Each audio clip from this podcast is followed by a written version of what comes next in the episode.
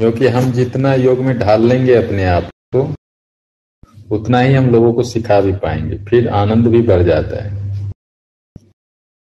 तो इसीलिए धीरे धीरे इसको करना है। तो हम लोग चर्चा कर रहे हैं ब्रह्म वैवर्त पुराण का ना? इसमें जो आगे का चैप्टर है, कल तो आप थे नहीं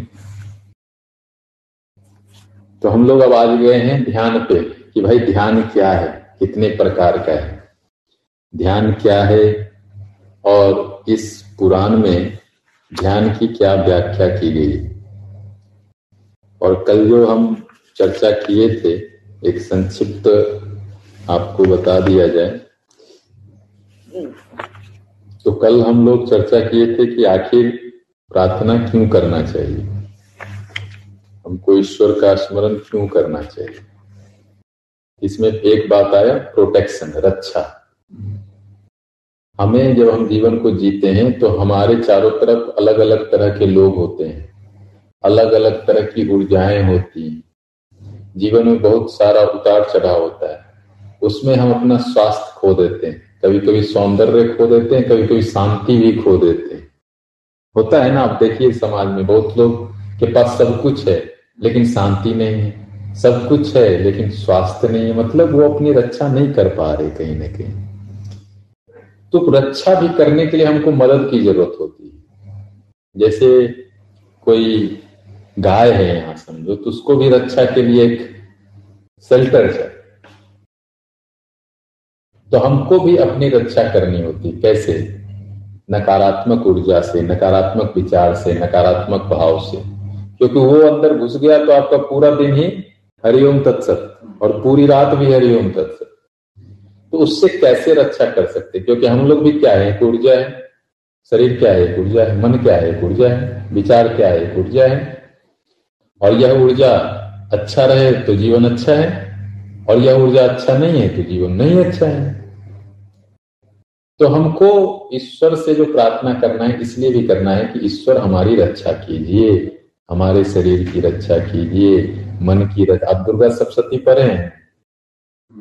उसमें जो आता है मंत्र की ओम कनिष्ठाभ्याम नमा आता है ना कि इस उंगली का नाम, इस उंगली का नाम, वो क्या है? वो रक्षा है। उसमें देवी कवच है। देवी कवच पढ़े वो क्या है? देवी से, माता से हम प्रार्थना कर रहे हैं कि मेरे शरीर की रक्षा कीजिए, हाथ की रक्षा कीजिए, आँख की रक्षा कीजिए। इसीलिए हमको एक कवच का पाठ करना चाहिए। कोई भी एक कवच, देवी का कवच हो, शिव का कवच हो, कृष्ण का कवच हो, इससे हम अपने जीवन की रक्षा कर सकते हैं। नहीं तो जीवन जो है, जाना है दाएँ चला जाएगा बाएँ जाना है ऊपर चला जाएगा नीचे। क्यों? हम अपनी ऊर्जा को सुरक्षित नहीं कर सके तो इसमें इसीलिए एक कारण हो गया प्रार्थना का कि protect our self protect our energy अपने जीवन के विचार को रक्षा करने के लिए।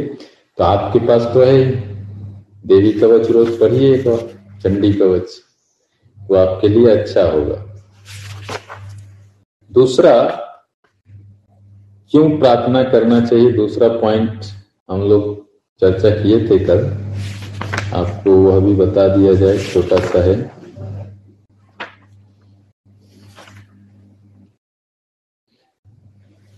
एक तो रक्षा है। और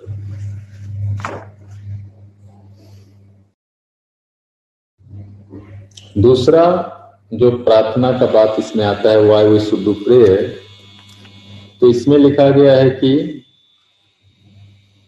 to get higher energy in our life मार्गदर्शन ब्लेसिंग क्योंकि हम लोग भटके हुए लोग हैं बाहर से तो आजकल सब सूट बूट पहन के घूम रहा है। सब गाड़ी से घूम रहा है। सबके पास सब कुछ है। लेकिन ज़्यादातर लोग भटके हुए हैं। उनको पता ही नहीं वो कहाँ जा रहे हैं, क्या कर रहे हैं। एक कपल मुझे मिले इटली के। वो सात साल से घूम रहे पूरी दुनिया। सब कुछ बेच के एक झोला लेके। तो संजोग से मुझे मिल गए। अब मुझे मिल गए तो मैं ज्ञान दे दिया कि भैया तुम कर क्या रहे हो सात साल से। क्या तुम्हारा यही लक्ष्य है जीवन का? कि कुछ करना भी चाहते हो, कुछ होना भी चाहते हो। तो पहली बार उसको भेंट हो गया हमसे। तो उसको हम इतना समझा दिए बैक टू पेवेलियन हो गया वो। झोला सहित घर पहुँच गया दोनों आदमी। और अभी कुछ कर रहा है, बच्चों को योग सिखा रहा है। बच्चों, कुछ तो कर रहा है। कुछ ऐसा कर रहा है जो उसको संतोष दे रहा है।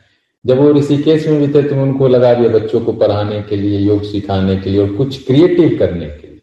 क्योंकि जब तक हम कोई सृजनात्मक कर्म नहीं करते हैं, हम खुश नहीं रह सकते। हम प्रसन्न और स्वस्थ भी नहीं रह सकते। ज़्यादातर जो लोग आज बीमार हैं, उसका एक कारण होता है कि वो सृजन करना भूल गए। ब्रह्मा मीन्स क्या होता है? टू क्रिएट सृजन करना। ब्रह्मा सिर्फ़ एक भगवान नहीं है। ब्रह्मा हमारा भी गुण है। जो भी सृष्टि में है, वो हमारा भी गुण है, क्योंकि हम इस सृष्टि के एक उन्नत किस्म के प्राण हैं। जब हम ब्रह्मा की बात करते हैं, सृजन की बात करते हैं, वो मतलब है कि हमें भी कुछ सृजन करना चाहिए, ताकि तभी हम उस ब्रह्म के आनंद को प्राप्त कर सकते हैं। विष्णु का मतलब क्या है? हमें कुछ पालन करना चाहिए। चाहे हम दस मछली ही पालें, या दस गाय ही पालें, या दस पेड़ को ही पालें, छोटा गार्डन ही पालें और संहार का मतलब क्या है? शिव संहार करते हैं मतलब क्या है? जो हमारे दुर्गुण हैं, जो हमारी कमजोरियाँ हैं, उन पे हमको रोज एक हथौड़ा मारना है। कितना हथौड़ा मारना है? एक हथौड़ा में भी चलेगा, लेकिन रोज शिव भी बनना है। रोज शिव बन के हमारे दुर्गुणों को, हमारी कमजोरियों को मारना है। रोज विष्णु भी बनना है। भगवान है हमारे, उनसे सीखना है। अरे गुरु से भगवान से नहीं सीखेंगे तो किससे सीखेंगे? हाँ? गधे से सीखेंगे तो गधा ही बनेंगे। भगवान से सीखेंगे तो शायद भगवान का चेला बन सकते हैं। पालन करना, विष्णु का मतलब पालन करना। परिवार को पालें, समाज को पालें, एक बगीचा ही पालें, चार फूल ही लगा लें, कुछ तो करें। और ब्रह्मा में सृजन करना। तो हमको ईश्वर का क्यों ध्यान करना, क्यों प्रार्थना करना? नहीं करेंगे। लेकिन नहीं करेंगे तो सृजन भी नहीं कर पाएँगे, कुछ बना भी नहीं पाएँगे जीवन में फूल भी नहीं बना पाएँगे। क्योंकि भगवान की प्रार्थना करने से, भक्ति करने से हमें वो क्षमता आती है कि आई कैन डू दिस मैं यह कर सकता हूँ। ये कॉन्फिडेंस आता है, ये बल आता है, ये आत्मबल आता है कि मैं कर सकता हूँ। अभी देखो स्वामी शिवानंद जी ऋषिकेश, वो जब ऋषिकेश उनके पास क्या था? कुछ नहीं था। लेकिन उनके पास वो विश्वास था कि हम कुछ कर सकते हैं और कर दिए तो विश्वास बहुत बड़ी शक्ति होती। सेल्फ कॉन्फिडेंस आत्मबल, संकल्प शक्ति है अंकल जी बोल रहे थे कि पैसा तो नहीं है, लेकिन आप जो जो काम बोल रहे हैं, हम सब कर देंगे। हम बोले, बहुत बढ़िया। कॉन्फिडेंस है ना, आपको आप कर दीजिएगा। कॉन्फिडेंस कॉन्फिडेंस से सृष्टि चल रहा है। तो कहने का मतलब है कि जो कॉन्फिडेंस आता है, इसलिए प्रार्थना करना। नहीं तो आदमी आजकल क्या होता है कि आदमी के पास सब कुछ है, लेकिन उसको बोलो, एक मच्छर मारना है तो बोलेगा, तोप लेके आए। मच्छर मारने के लिए तोप। आदमी अजीब है। मच्छर मारने के लिए तुमको तोप चाहिए। फिर तोप को लाने के लिए तुमको पता नहीं क्या क्या चाहिए। आदमी छोटा छोटा काम नहीं कर सकता आज के लिए छोटे छोटे काम में वो बहुत परेशान हो जाता है, उसको कुछ भी बोल दो। एक आदमी बोल दो, भैया, एक कीर्तन सुना दो। परेशान हो जाएगा, कीर्तन गाना? थोड़ा नाच के दिखा दो। बच्चे को बोलो नाच के दिखा देगा। बच्चे को बोलो, गाने के लिए गा के दिखा देगा। लेकिन किसी बड़े को बोल दो, थोड़ा नाच के दिखा दो। उसको लगेगा पहाड़ टूट गया, नाचने बोल रहे अरे, नाचोगे नहीं, गाओगे नहीं, करोगे क्या? हम लोग बड़ा एक्सपर्ट हो गए सैड मेडिटेशन में, समझे नहीं? सैड रहेंगे बोर रहेंगे। अरे भाई, सैड किस लिए रहेंगे? क्या खो गया, क्या पाल गया? कुछ नहीं। जीवन तो आया, जीवन जाएगा। जीवन में कुछ है रखा बताओ। एक दिन आया है अनायास, एक दिन चला जाता। है अब इसी में लोग बोलते हैं I am feeling bore why you are feeling bore there nothing to get bore कुछ नहीं है बोर होने के लिए सैड लेकिन लोग इतना क्रिएट कर लेते हैं सोच सोच के। सब मिस्टर एक्सपर्ट्स हो गए सोचने में। तो ये सब क्यों होता है? आखिर ये होता क्यों है? जीवन में मार्गदर्शन गाइडेंस का अभाव। लोग सोचते हैं, हम सब जानते हैं। और यहाँ जो ऋषि बोल रहे, ऋषि बोल रहे, नहीं भैया, तू नहीं जानता। प्रार्थना करो, ईश्वर से, गुरु से बोलो मार्गदर्शन करने के लिए। You need guidance and who can give you guidance that person is called guru. उसी को ईश्वर कहते हैं, उसी को गुरु कहते हैं, उसी को मित्र कहते हैं, उसी को बांधव कहते हैं, उसी को प्रेमी कहते हैं। आजकल बोलते वो मेरा प्रेमी अरे कैसा प्रेमी वो तुमको स्ट्रेस दे रहा, तुम उसको स्ट्रेस दे रहे हो। बोल रहे हम प्रेमी बड़ा डेफिनेशन ही उल्टा है भाई। प्रेमी का प्रेमी का ये मतलब थोड़े है कि तुमको स्ट्रेस दे डिप्रेशन दे। और मित्र का भी यह मतलब थोड़े है कि तुमको पनिशमेंट दे। और तुमको, तुमसे बदला ले और तुमको तुम्हारा टांग खींचे। ये कोई थोड़े डेफिनेशन है, मित्र का, प्रेमी का, गुरु का।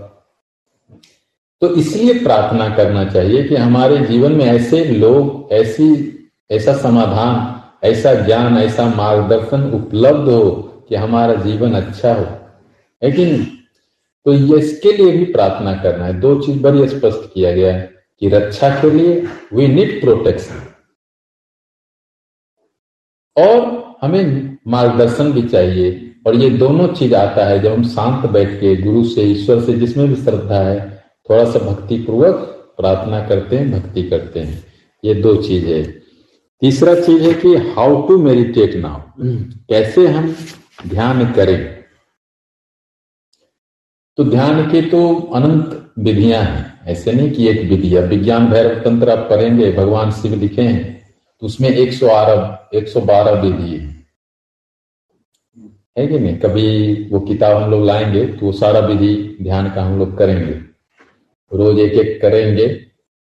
थोड़ा थोड़ा अंतर है उसमें विधियों में लेकिन 112 विधियों की उसमें चर्चा है। तो तो भगवान शिव ने लिखा है कभी समय मिलेगा तो हम लोग उस किताब से सारा ध्यान करेंगे। फिर अब इसमें पुराणों में भी ध्यान की अलग अलग व्यवस्था है। तो इसमें जो अभी बताया जा रहा है कि भगवान श्री कृष्ण का कैसे ध्यान करें।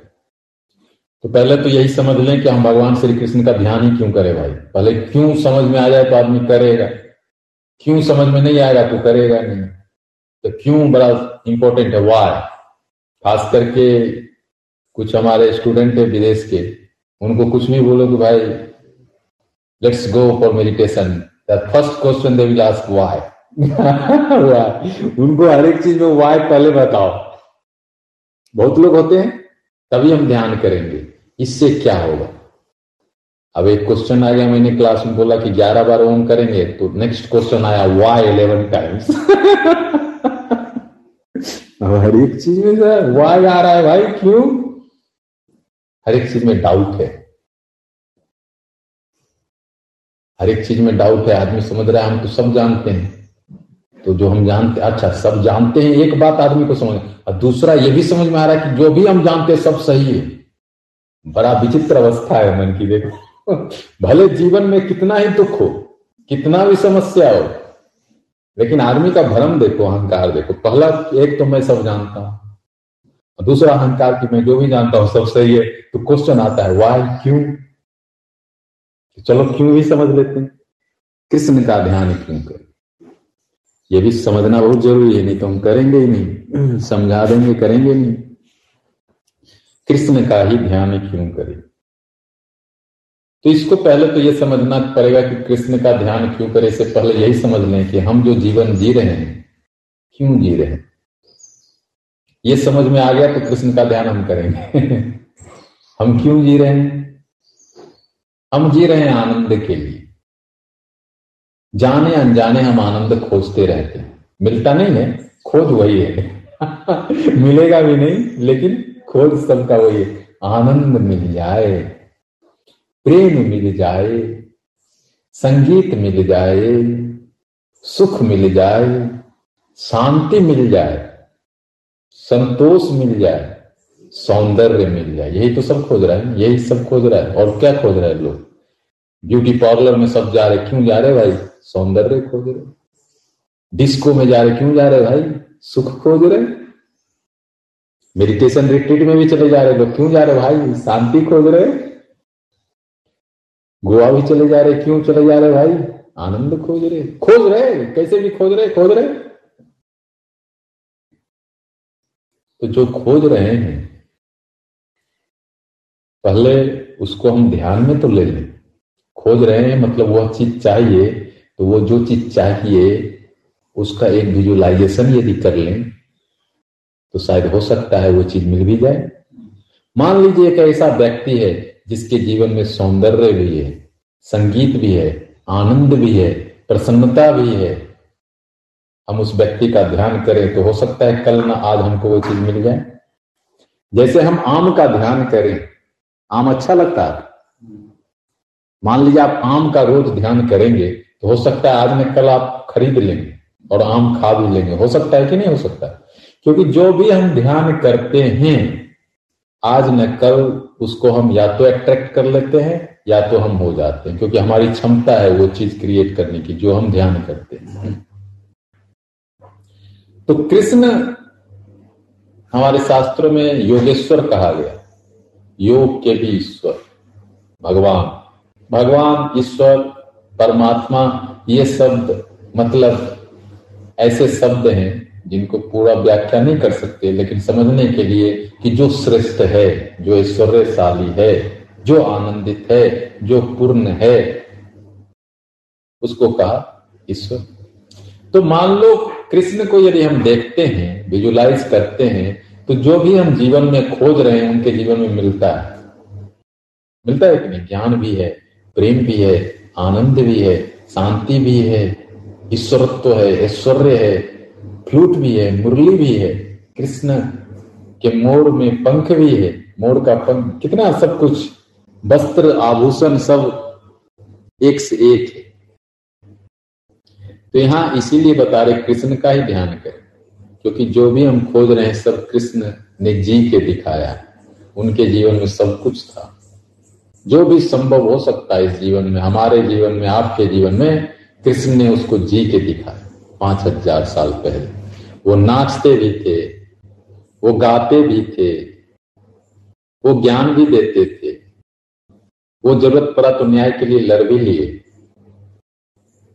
हर एक चीज़ उनके जीवन में आप देखिए, आप श्री कृष्ण जी का भागवत पढ़िए तो उनका बचपन, जवानी, प्रौढ़ अवस्था, हर एक अवस्था अनुकरणीय सीखने योग्य यदि हम कृष्ण के जीवन को बार बार पढ़ते हैं उनका ध्यान करते हैं तो कहीं ना कहीं हम अपने जीवन को इस योग्य बना सकते हैं कि मान लो कृष्ण तो ईश्वर है हम उतना नहीं तो मान लो उनका अंश भी तो आनंद में ले सकते हैं इतना भी कर लिए तो बहुत है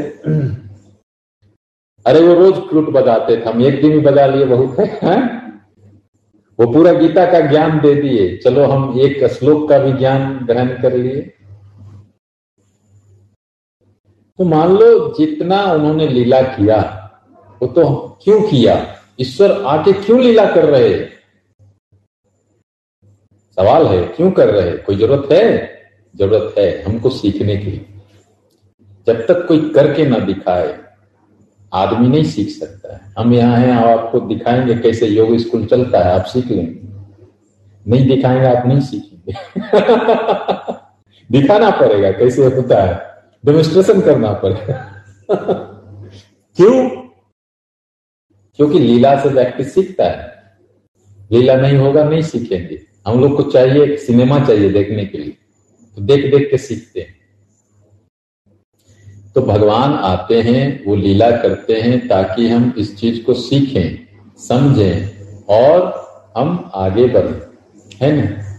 तो इसके लिए उनका ध्यान करना चाहिए। तो क्या क्या ध्यान में जैसे हम ध्यान करते हैं? तो ध्यान में उनका पूरा स्वरूप ही देखना चाहिए। पूरा स्वरूप ध्यान में लाना चाहिए और फिर एक एक अंग पे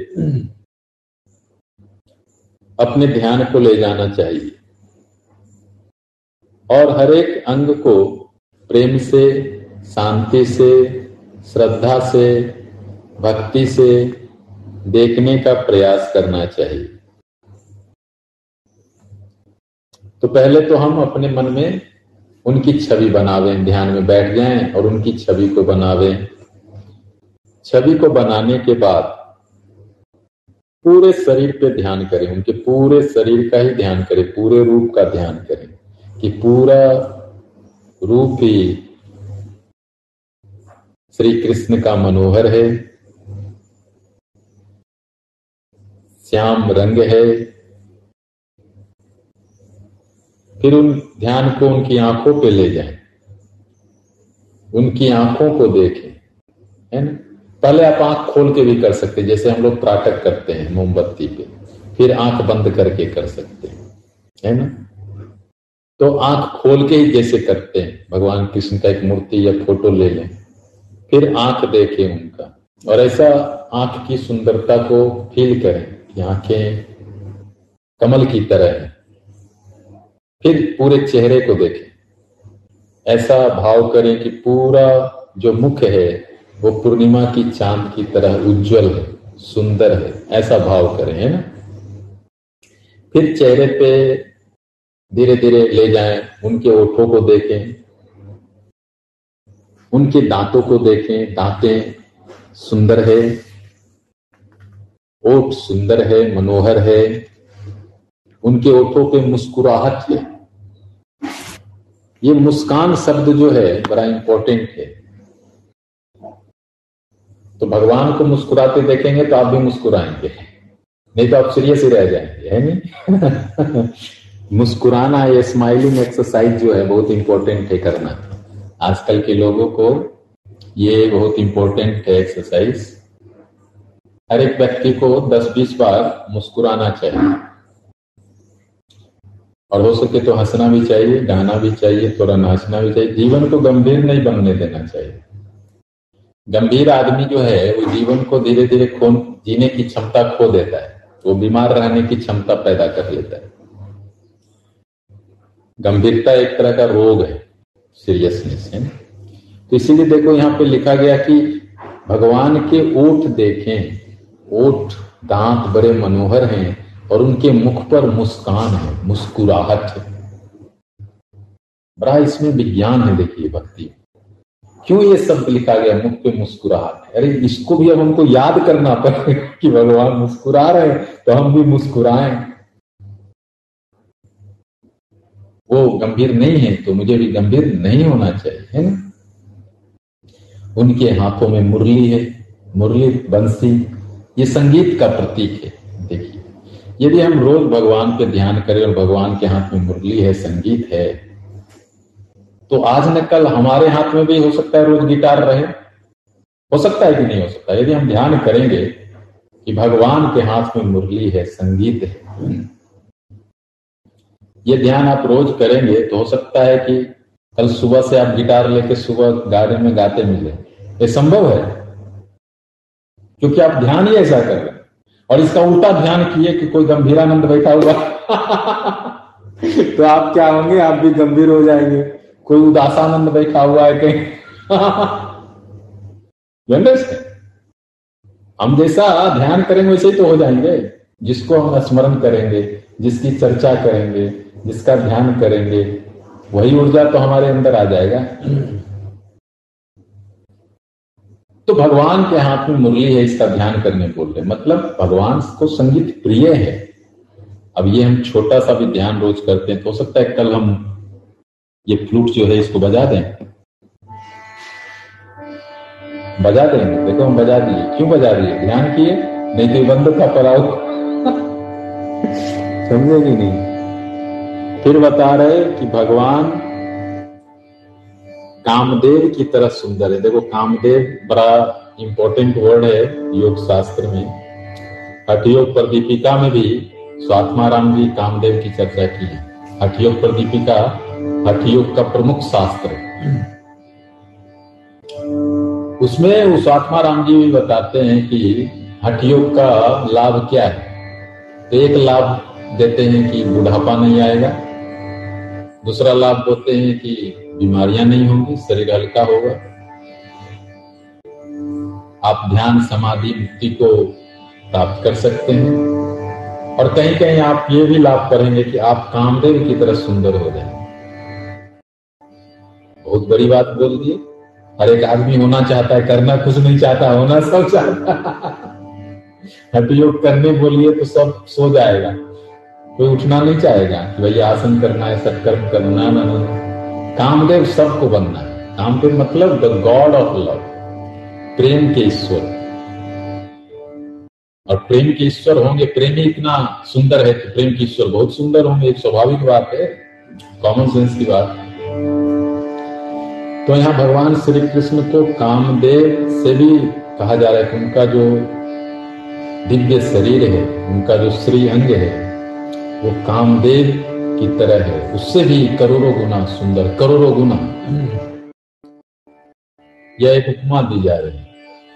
मतलब यह कहा जा रहा है कि सुंदरता भी व्यक्ति का गुण होना चाहिए। व्यक्ति को सुंदर होना चाहिए। इसलिए तो बताया जाए श्री कृष्ण कामदेव की तरह व्यक्ति को हमेशा सुंदर दिखना चाहिए। उसका वेशभूषा रहन सहन क्योंकि आप जितना सुंदर रहते हैं, आपको ही खुशी मिलती है और दूसरे को भी खुशी मिलती है। अब कोई महा दुखी व्यक्ति आ जाए, परेशान व्यक्ति आ जाए तो आप उसको देख खुश होंगे।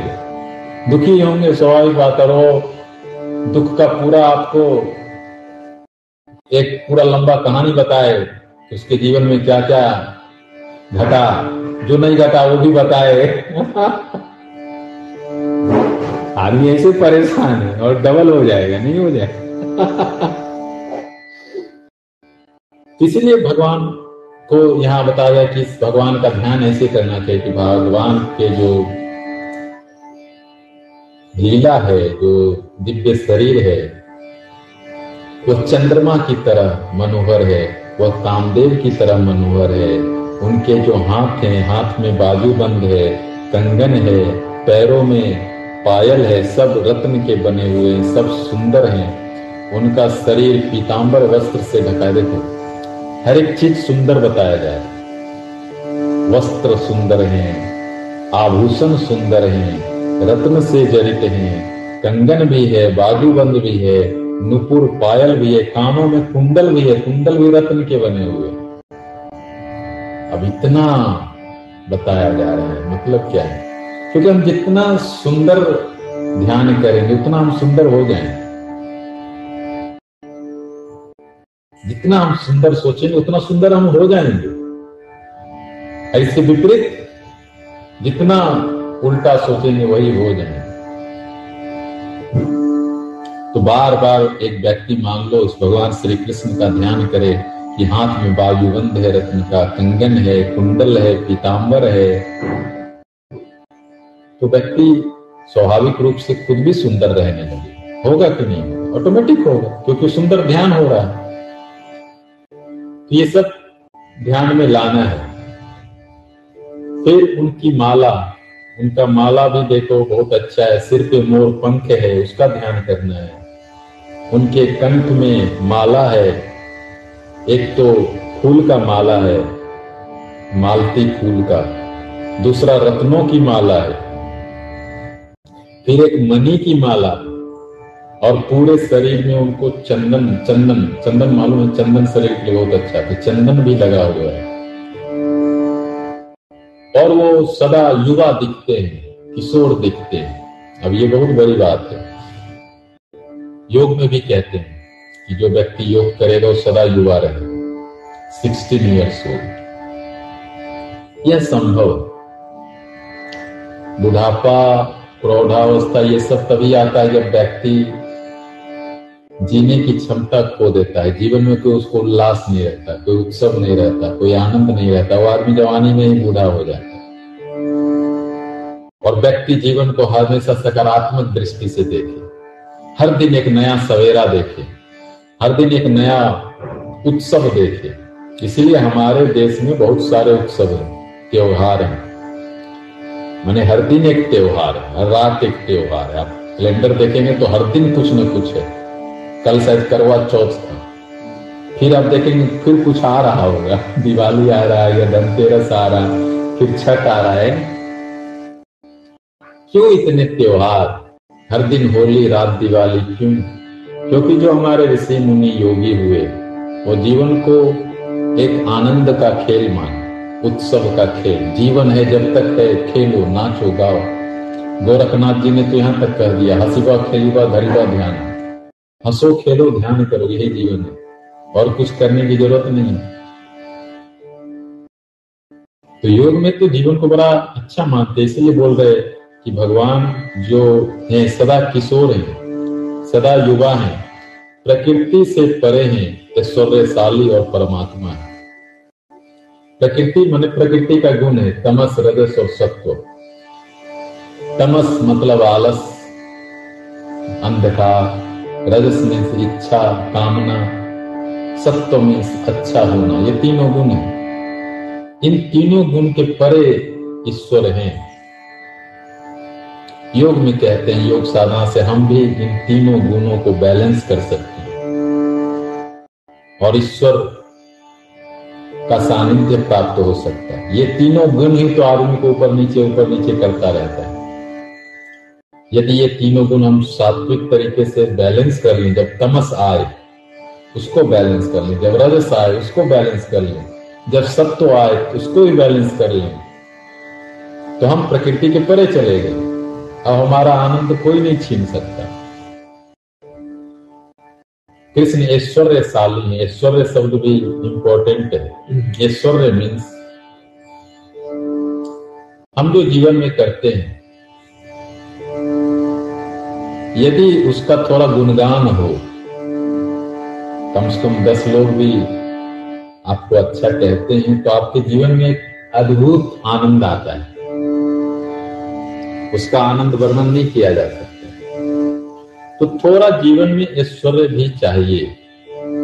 नहीं कुछ तो आपके परिवार के लोग, आपके समाज के लोग।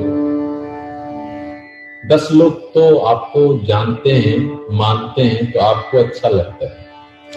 तो ईश्वर तो ऐश्वर्यशाली है ही, उनको तो सब मानता है। लेकिन हम ईश्वर के पथ पे आगे बढ़ रहे हैं तो हमको भी वो गुण सीखना चाहिए। हमारे अंदर भी कुछ प्रतिभा ऐसा होना चाहिए, कुछ गुण ऐसा होना चाहिए कि दस लोग हमारी भी प्रशंसा करें, हमको जाने, उससे सुख मिलता है, उससे शांति मिलती है, उससे भी संतोष मिलता है कि हमने कुछ किया, हमसे कुछ हो रहा है। आप बच्चे को देखने, बच्चा भी कोई छोटा काम कर रहा है, उसकी आप थोड़ा तारीफ़ कर दो, अरे वो खुल के एकदम रसगुल्ला हो जाएगा वो बहुत खुश हो जाएगा।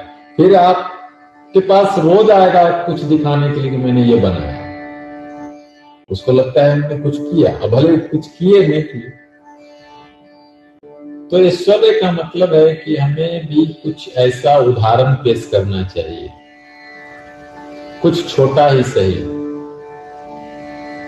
हम नाच सकते हैं नाचें, हम गा सकते हैं गाएँ, हम योग कर सकते हैं करें।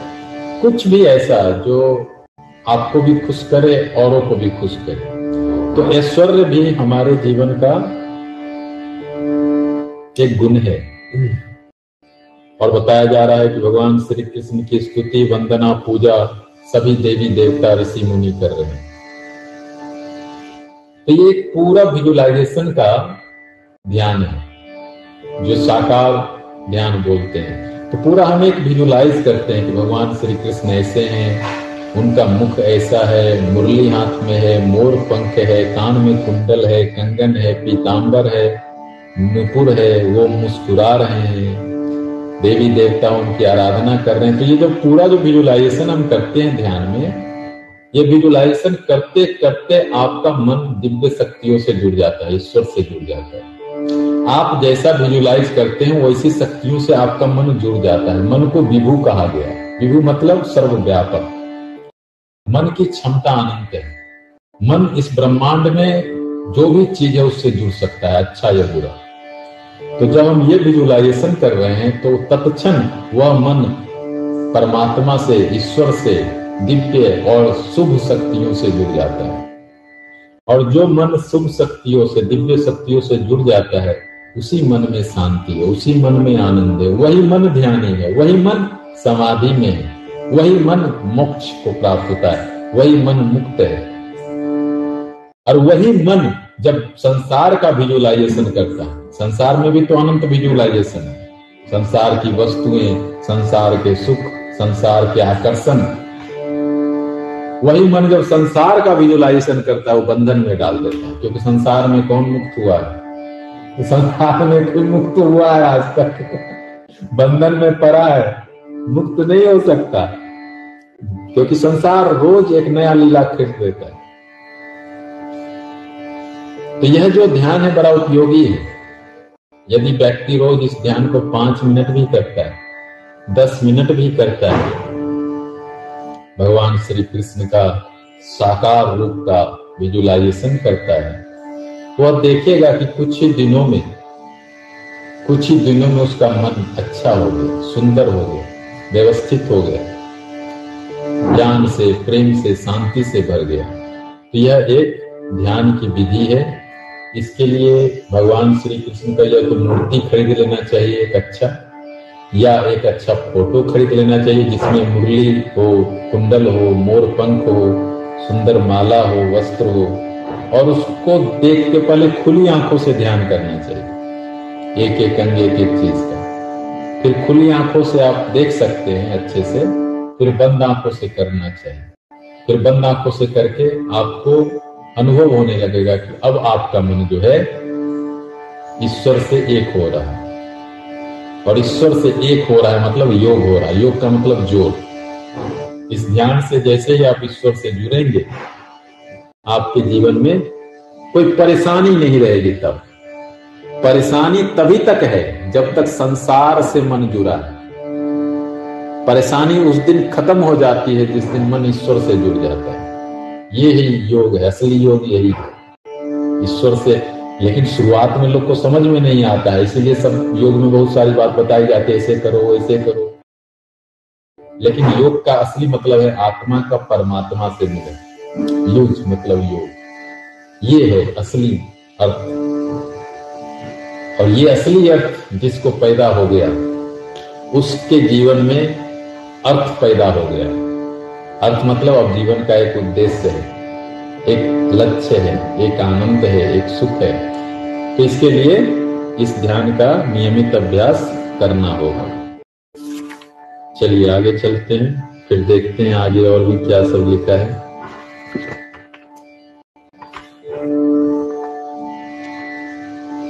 आगे आश्रम के बारे में बताया गया है कि जीवन का जो परम उद्देश्य है, उसको हासिल करने के लिए जीवन को चार भागों में बांट दिया है। मालूम है? हाँ चार भागों में हमारे ऋषियों ने, योगियों ने ऐसी कल्पना करी दिया जो मॉडर्न टाइम है, इसको कलयुग कहा गया। और इसमें यदि व्यक्ति ठीक से जीता है, अब गलत तरीके से जीता है गलत बात है, ठीक से जीता है तो उसकी आयु सौ साल होगी। सौ साल आदमी जी सकता है। यदि थोड़ा खान पान ठीक रखे संयम से जिए, थोड़ा योग के अनुशासन का पालन करे, सौ साल आदमी जी सकता है, कोई दिक्कत नहीं। तो इस सौ साल को ऋषियों ने चार भाग में डिवाइड कर दिया।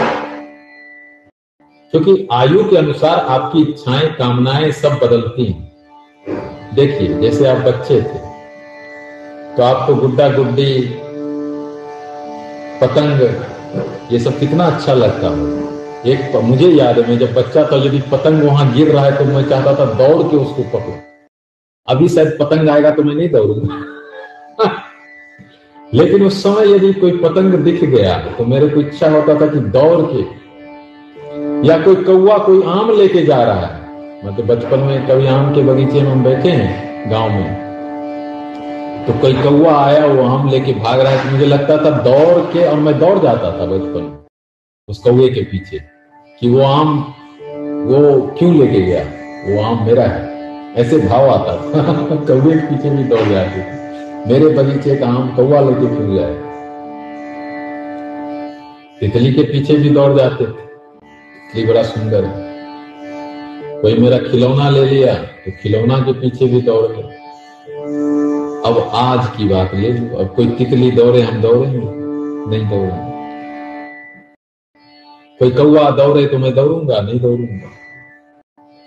कोई मेरा खिलौना लेके भाग जाए तो मैं बोलूँगा, खरीद ले ले जा। मन बदल गया, वही मन नहीं रहा। तो जीवन की अवस्था के अनुसार मन बदलता है, मन एक जैसा नहीं रहता।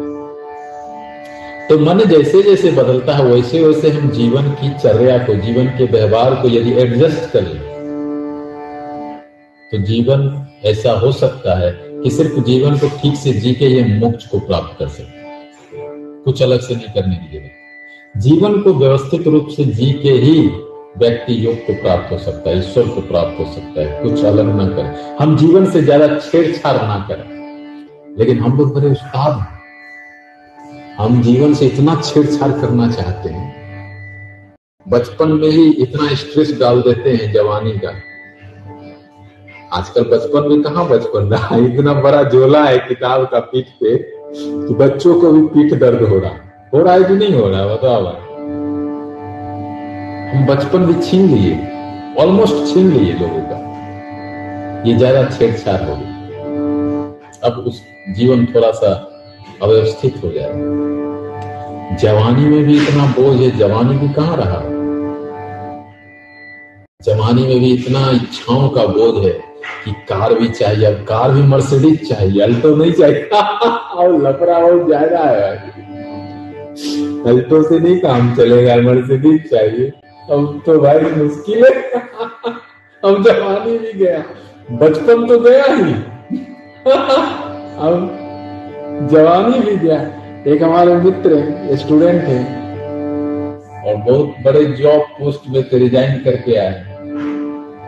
फिर बातचीत हुई। तो हम बोले कि ठीक है डिज़ाइन वगैरह कर दिए। अब शांति से भी शादी भी कर। बोले, कहाँ शादी उदी भी अब हो पाता है। कहे क्या अरे एक लड़की पसंद भी आई तो गए मिलने। तो ऐसे बात कर रही थी जैसे आईएस का इंटरव्यू कहा रहोगे? किस शहर में रहोगे? भाई, ये प्रेम है कि व्यवसाय है? रहना है कि पहले ही डिसाइड हो गया है कि नहीं रहना है? फ्लैट कहाँ होगा? गाड़ी कैसी होगी? गार्डन कैसा होगा? ये सबसे प्रेम का कितना संबंध है? और यदि प्रेम का संबंध इससे है तो प्रेम नहीं हो पाएगा। वो क्लियर हो गया शुरुआत में। कहा रहोगे? अरे जहाँ रहोगे वही स्वर्ग है। ये प्रेम की परिभाषा है ना?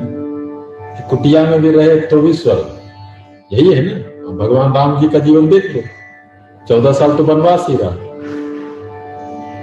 माता सीता के पास ऑप्शन था। रामायण में लिखा है कि बोला जा रहा है कि यू वांट आप रह सकते हैं। राजमहल में जनक जी के यहाँ रह सकते हैं। उन्होंने क्या चुना? नहीं जाएँगे। उनको तो वनवास नहीं हुआ था ना। चूज़ वनवास उन्होंने वनवास चुना प्रेम की वजह से। राजमहल भी चुना जा सकता है। तो कहने का मतलब यह है कि जो जीवन की व्यवस्था है, इसको समझना ज़्यादा ज़रूरी है कि हमारी जो अवस्था बदलती है, उसके अनुसार हमको क्या चुनना है ताकि जीवन जो अग्रसर हो, वो मोक्ष की तरफ़ हो, बंधन की तरफ़ ना हो। यदि हम उल्टा चलेंगे तो हम बंधन बनाएँगे, मोक्ष थोड़े ना बनाएँगे। अब हम बुढ़ापा की तरफ़ जा रहे समझो। और उम्र बचपन का और दिल बचपन का हो जाए तो मुश्किल करा होने वाला है। होगा कि नहीं होगा बता और बचपन जब है तो लोड पचपन का डाल दिया जाए। भैया पढ़ो और सिर्फ़ पढ़ो और हिलो मत। बाप रे बाप, बच्चे को कहा जा रहा है, हिलो मत, घंटों घंटों। ये टॉर्चर है कि नहीं? थोड़ा आदमी अपने बचपन को याद करे।